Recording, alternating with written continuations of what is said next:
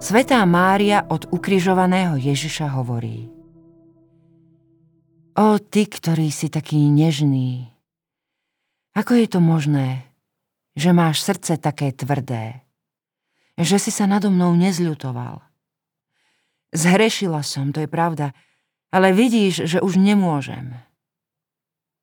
A on sa nado mnou zľutoval. Dovolil, aby som sa ho dotkla. Teraz trpím, ale dokážem to zniesť.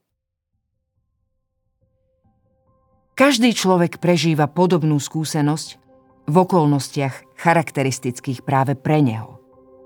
Neraz zostávajú jeho prozby z oči voči neodvratnému utrpeniu alebo ťažkej skúške nevypočuté.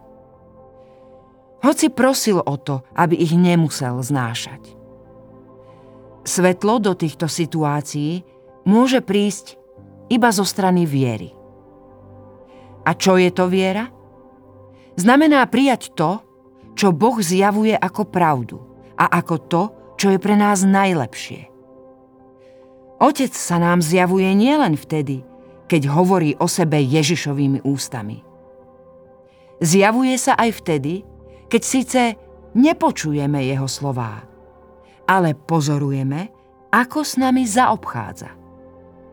A tak sa pravda, ktorú máme prijať, napriek tomu, že ju často nechápeme, skrýva nielen v jeho slovách, ale aj v spôsoboch zaobchádzania. Otec vždy počuje naše prozby, ale často ich vypočuje spôsobom, ktorý my nechápeme.